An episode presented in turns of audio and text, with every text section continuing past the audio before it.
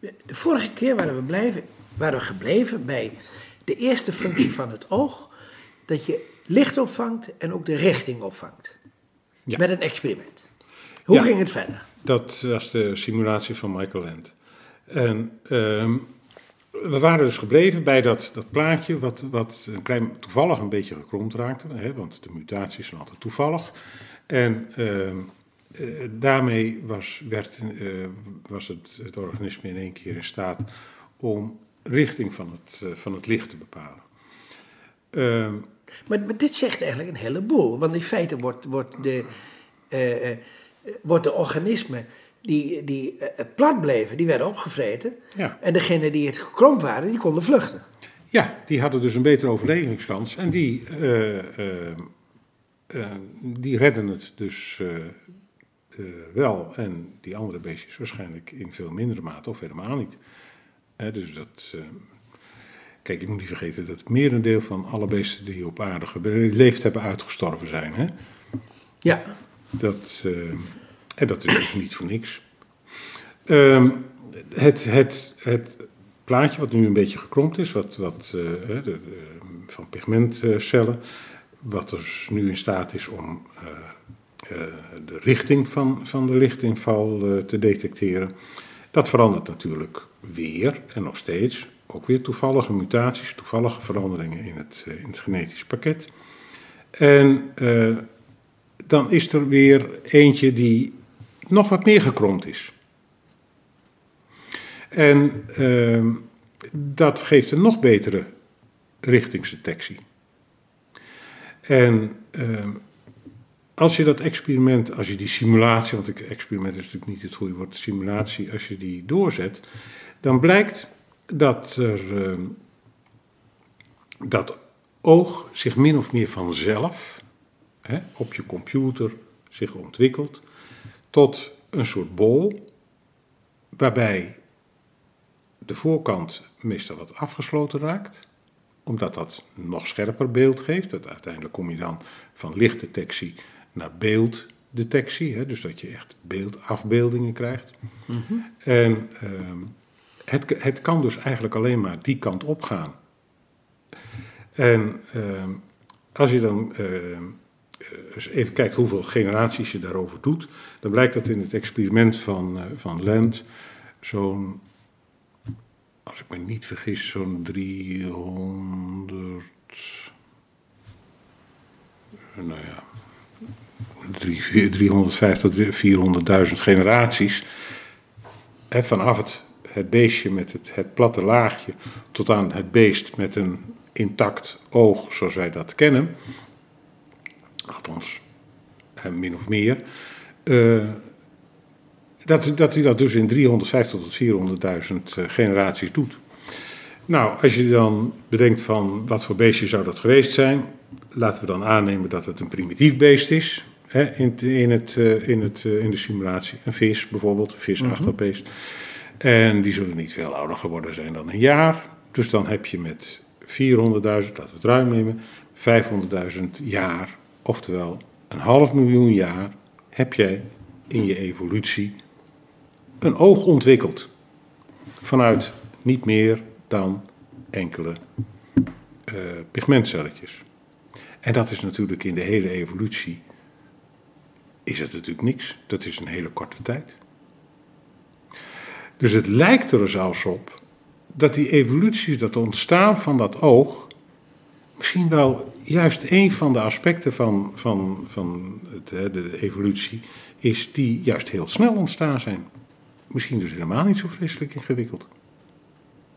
Dus Emma het gaat geen gelijk. Ik denk dat Emma zeker geen gelijk had. Nee, nee. Maar hoe moet je dit experiment nou waarderen? Van- Ja, van- kijk, dat- van- dat is Van, ja, het is de, de meest ideale omstandigheden. Absoluut. Het, Eh, het, het is ook niet meer dan een simulatie. Hè? Het is dus een, een, een demonstratie van hoe het gegaan zou kunnen zijn. Ja. Ehm, ongetwijfeld is het in het geheel ingewikkelder geweest. Aan de andere kant heeft Michael Dent eh, en zijn groep hebben wel in dat experiment de, de, eh, de voorwaarden eh, en de parameters, de, dus de, de dingen die je kunt veranderen, hebben ze wel zo zwaar gemaakt dat het waarschijnlijk meer is dan in de natuur voorkomt. Hè? Dus de mutatiefrequentie, dus de frequentie van veranderingen in het genetische materiaal, is bijvoorbeeld veel lager dan in de, in de natuur. Dus misschien dat het in de natuur zelfs nog wat sneller gegaan is. Maar goed, dat geef ik graag voor. eh, Maar hier hebben natuurlijk veel technici en filosofen en die hebben de kop erover gebroken. absolutely. Ja, ja.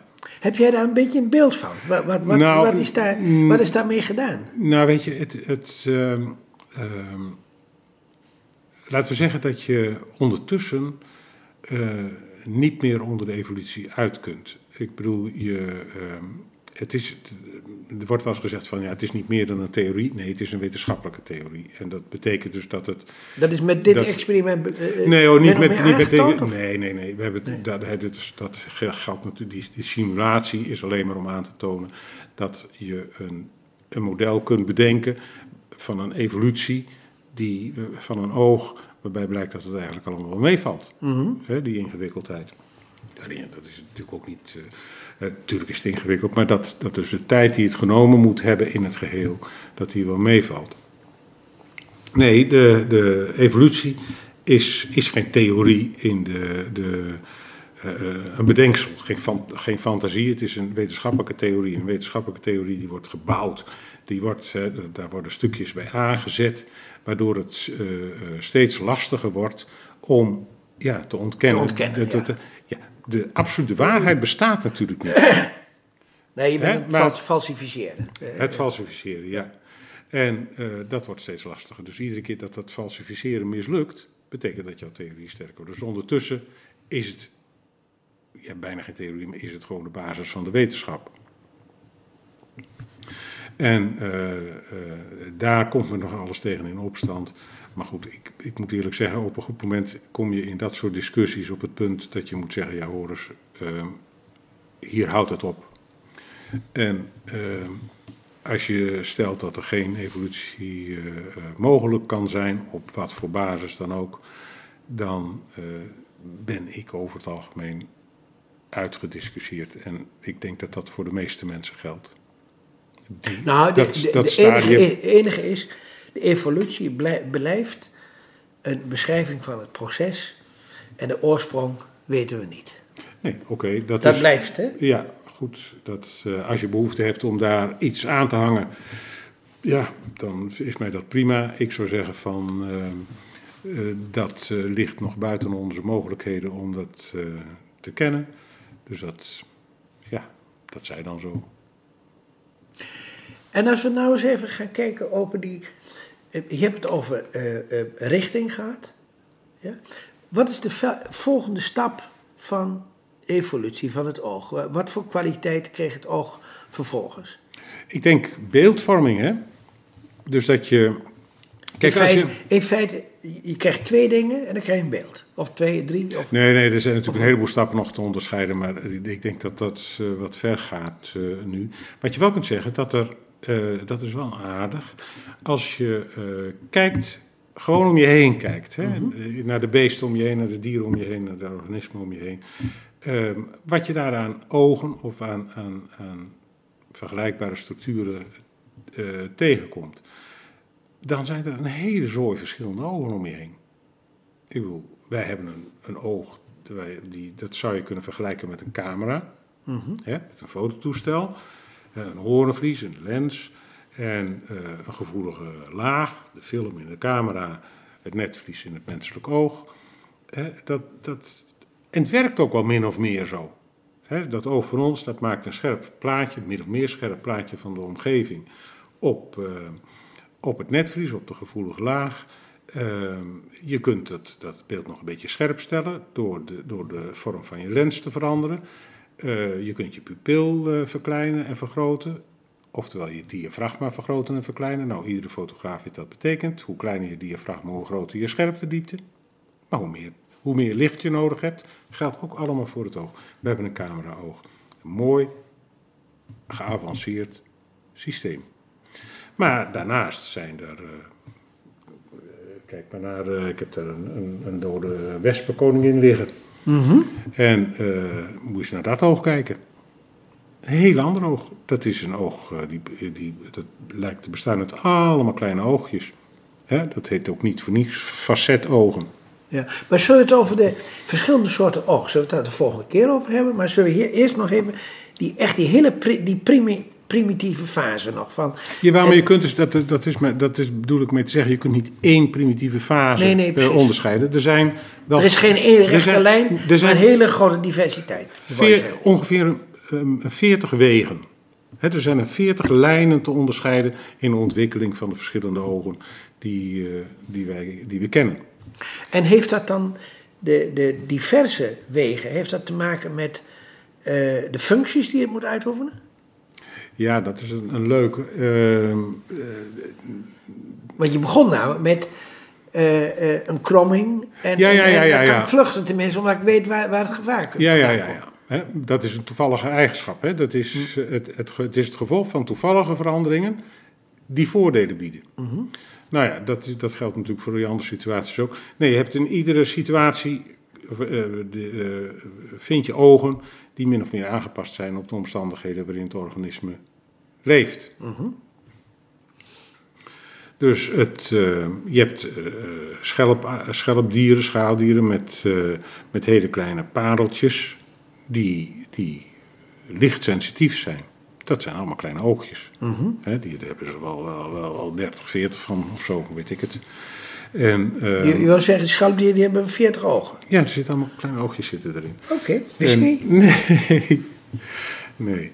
Ehm, nou, de, de, de, de insecten waar ik het net over had, die, die zijn tot, een, tot facetogen gekomen. Dat zijn geen echt scherpe cameraogen. Die maken niet zo'n mooi plaatje als, als dat van ons. Maar ze zijn wel ongelooflijk eh, eh, snelheidsgevoelig. Het zijn goede snelheidsdetectoren. Beter dan onze. Maar, maar dan wil ik toch de vraag stellen, zo van, wat zien die eh, insecten dan? Wat wil je, waarmee wil je het vergelijken? Ja, wat, wat zien die? Dat, dat is een leuke vraag. Dat, de, die, dat, dat vragen eh, veel mensen altijd van, eh, wat ziet mijn hond? Of wat ja ziet, niet. Ja, Nee, uiteindelijk eindelijk, zie- je niet met je oog, maar zie je met je brein. En je kunt dus zeggen van, laten we kijken van, wat, wat is het scherpste plaatje wat we nog... wat bereikbaar is met, met dat en dat oog. Nou, dan is, eh, kun je zeggen dat een, een wesp zal eh, misschien een tiende zien van de scherpte die wij zien. Hè? Maar hij heeft bijvoorbeeld een veel groter, eh, hij kan een veel groter deel van, ons, van het kleurenspectrum zien. Hij kan ultraviolet zien. En het, Maar we kunnen ook andersom redeneren. Wat heeft een wesp nodig? snelheidsde- van het zien. snelheidsdetectoren. Ja, ja. Hè? En, en kleurgevoeligheid. Hè? Dat, dat soort dingen heeft hij nodig. Dus ja, die, die heeft hij. Hè, het is, eh, dat is dus niet doelmatig. Hè? Ik bedoel, de wesp heeft niet, de voorvader van de wesp heeft niet op een goede dag zitten bedenken van wat heb ik eigenlijk nodig om op een prettige manier aan eh, eh, eh, voer te komen. En dat Oh, dacht ik nou net. ja, ja, ja. Dus ik ontwikkel een oog, een facetoog, wat mij een hele goede snelheidsmeting geeft. En een goede kleurgewaarwording, zo is het niet.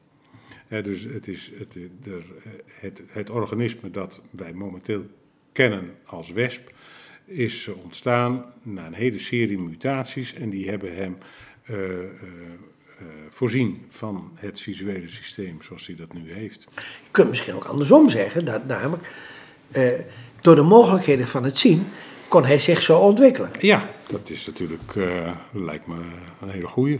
Ja.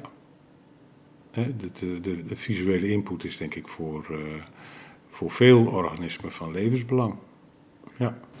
We gaan de volgende keer eens in, in op eh, eh, de verschillende ogen van de verschillende organen. En beesten en mensen. Oké. Ja?